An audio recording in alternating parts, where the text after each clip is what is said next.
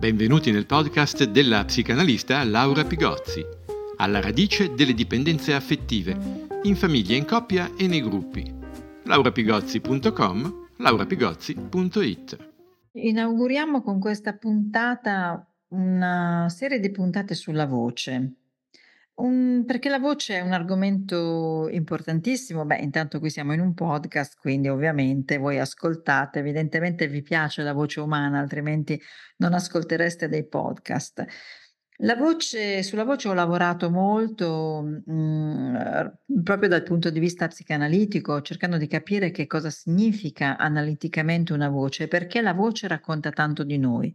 Ho scritto due libri sull'argomento, ma oggi voglio estrapolarvi un concetto che per me è fondamentale, che è il concetto del timbro blu e raccontarvi da dove nasce questo concetto che ho inventato io, ma che prende le mosse da una storia molto precisa. Ecco la storia. Dunque, innanzitutto parliamo, accenniamo a Kandinsky. Kandinsky associava i colori ai timbri.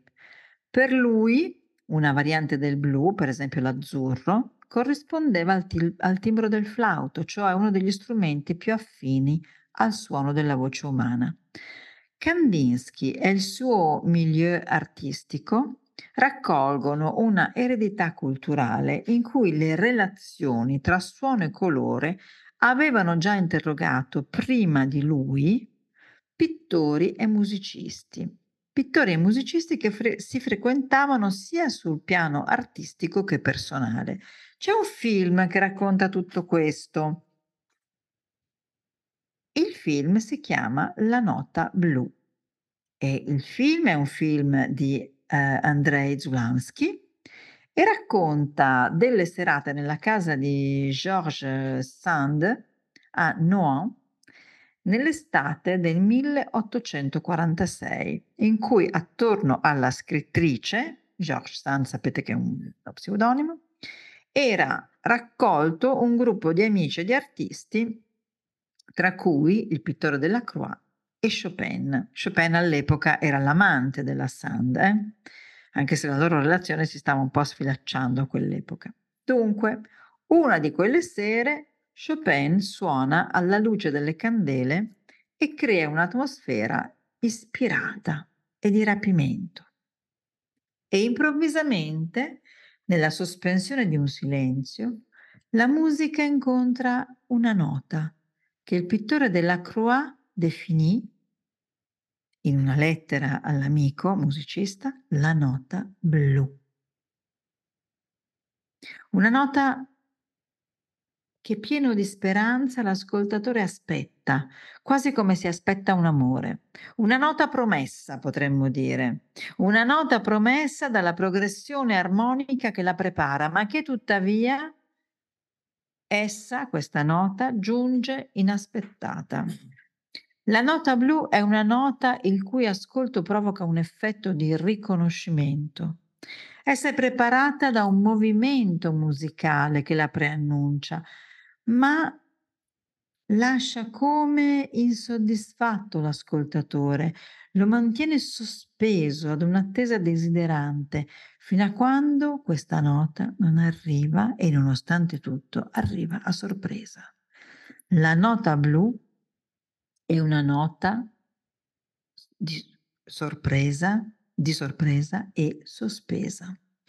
Come ricorda anche lo psicanalista francese Alain Didier Veil, che ha lavorato molto anche lui sulla voce, musicalmente la nota blu è il tritono diabolico, cioè quella roba che non si poteva fare in certi periodi della musica, no? A meno che si facesse parlare il diavolo, no? Quindi ci sono alcune partiture in cui il diavolo parla e allora quando parla il diavolo c'è il tritono diabolico. Cos'è questo tritono diabolico? È un intervallo tipo Do Sol bemolle, al posto di quello Do Sol, cioè un intervallo che introduce una tensione, un'interrogazione, una domanda, un mistero.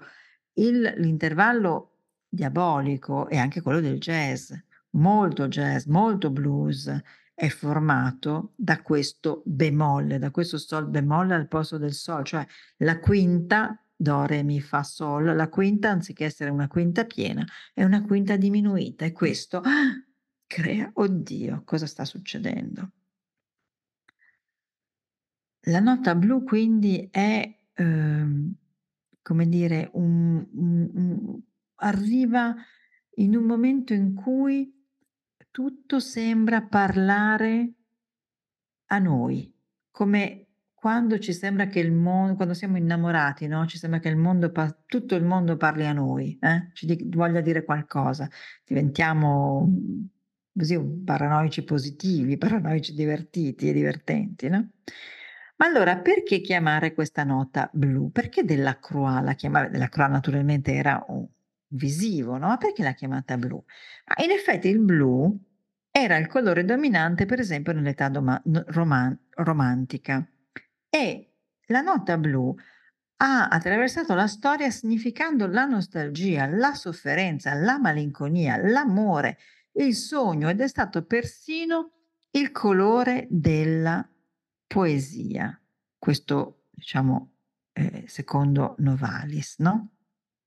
Novalis racconta la leggenda di un trovatore medievale in cerca del piccolo fiore blu visto in sogno che rappresenta la pura poesia, la vita ideale. Questo lo dice in un bellissimo libro, Pastoreau, che è proprio la storia del colore blu e si chiama appunto Blu. Mm, questo libro si chiama Blu, è di, è di Pastoreau, è molto bello. Dunque, ehm, nei poeti nei poemi medievali francesi c'è un gioco tra Ancoli, che è il ranuncolo blu delle Alpi, delle Alpi cioè l'aquilegia, e Melancolie. E quindi questo, questo gioco era molto usato dai trovatori medievali. Beh, per non parlare poi del frac del giovane Werther, eh? Il cui colore azzurro fu copiato da intere generazioni delle, dell'epoca fino al rhythm and blues, alla soul music, musica dell'anima.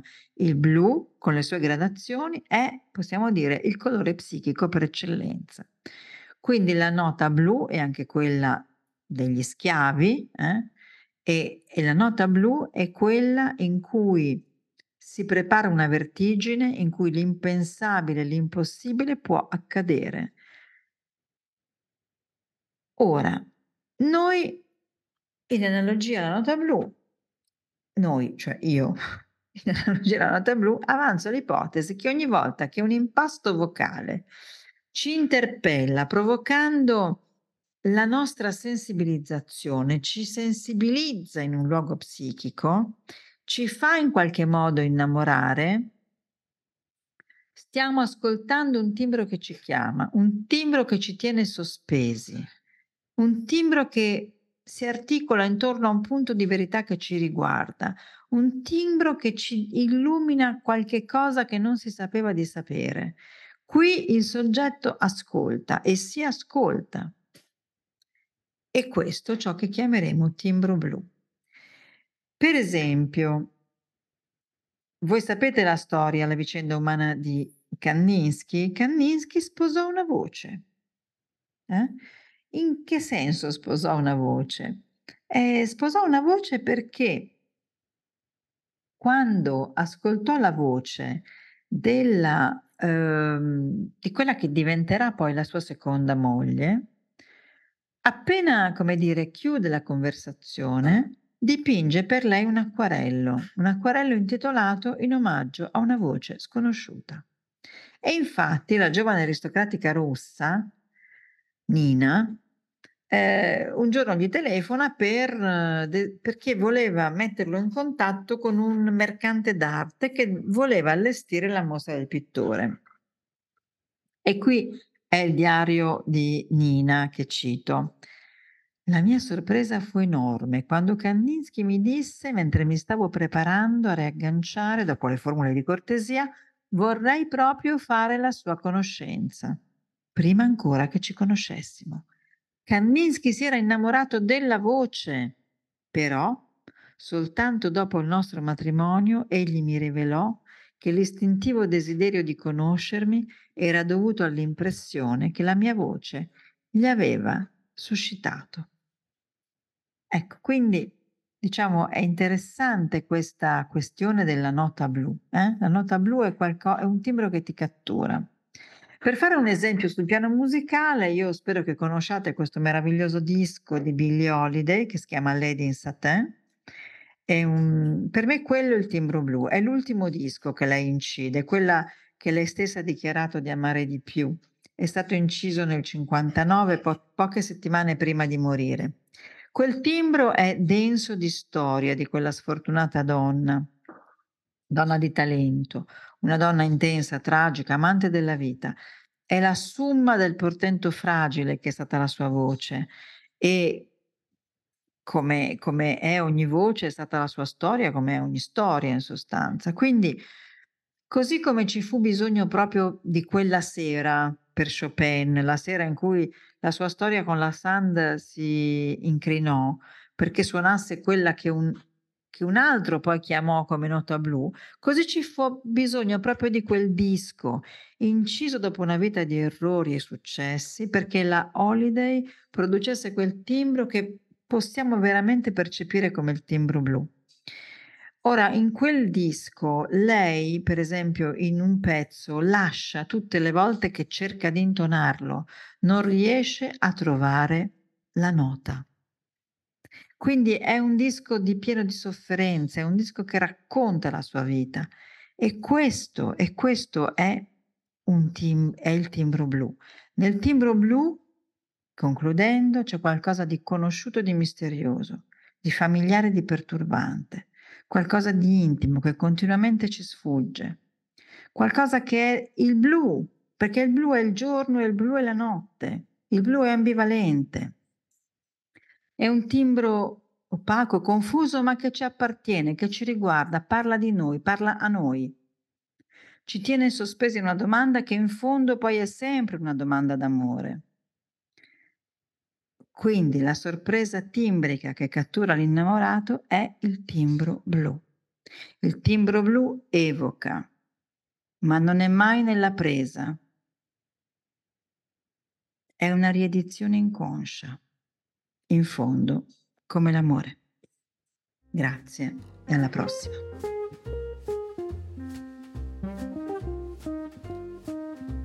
Avete ascoltato il podcast Alla radice delle dipendenze affettive, in famiglia, in coppia e nei gruppi. laurapigozzi.com, laurapigozzi.it